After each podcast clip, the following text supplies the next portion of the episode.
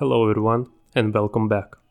Today, I would like to talk about something special, something that signifies life physical life and spiritual. You know, during famine or world wars, past or present, I've heard numerous reports that during those times, people were looking for something something that would sustain them and prolong their life. And that something was not vegetables, meat, or vitamin C. During those times, people had one word on their minds it was bread. And all they wanted is to get that little piece of bread that would help them live another day. Today, bread is advertised as high carbs, anti nutrition food. But back in the days, it was high commodity, 10 times the price of gold. Today, many countries around the world have abundance of bread. Store aisles are filled with different types of bread.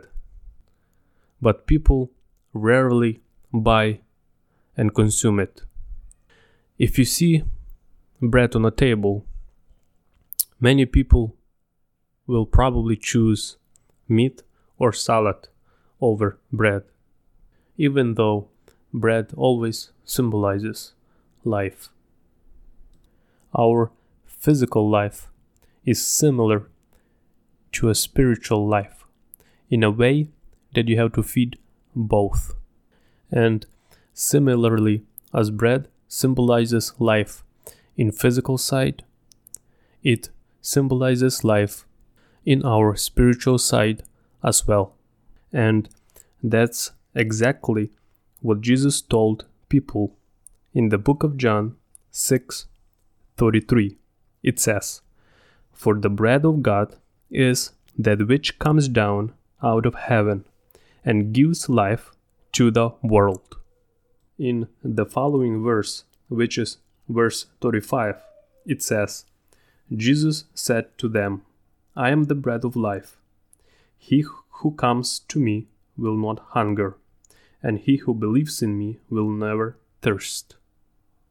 So, if bread symbolizes life as it is noted in the verse 33, and Jesus is the bread, as it is noted in the verse 35. It is very important to know that without Jesus there is no spiritual life. Verse 51 of the same chapter it says, I am the living bread that came down out of heaven. If anyone eats of this bread, he will live forever. So we can see that Jesus clearly stated that it is not enough to know Jesus as bread to have spiritual life, but we have to eat of that bread or come to Jesus on a regular basis to truly have spiritual life. Remember at the beginning when I said on a table, many people tend to choose meat or salad over bread. And that's exactly what's happening in our spiritual life. People, many people, start to forget the significance of true bread that brings life, eternal life.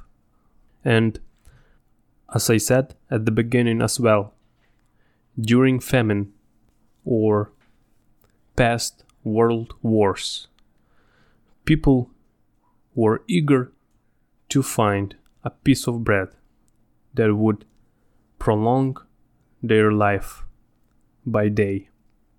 In the same way, believers should eagerly look for that piece of bread, spiritual piece of bread that would signify their eternal life. Please remember what bread is, and each time you take it in your hand, please remember what it symbolizes in our spiritual world. And as you daily pray by saying, Give us this day our daily bread.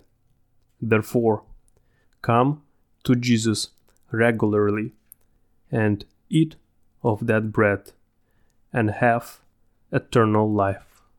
God bless. And thank you for listening.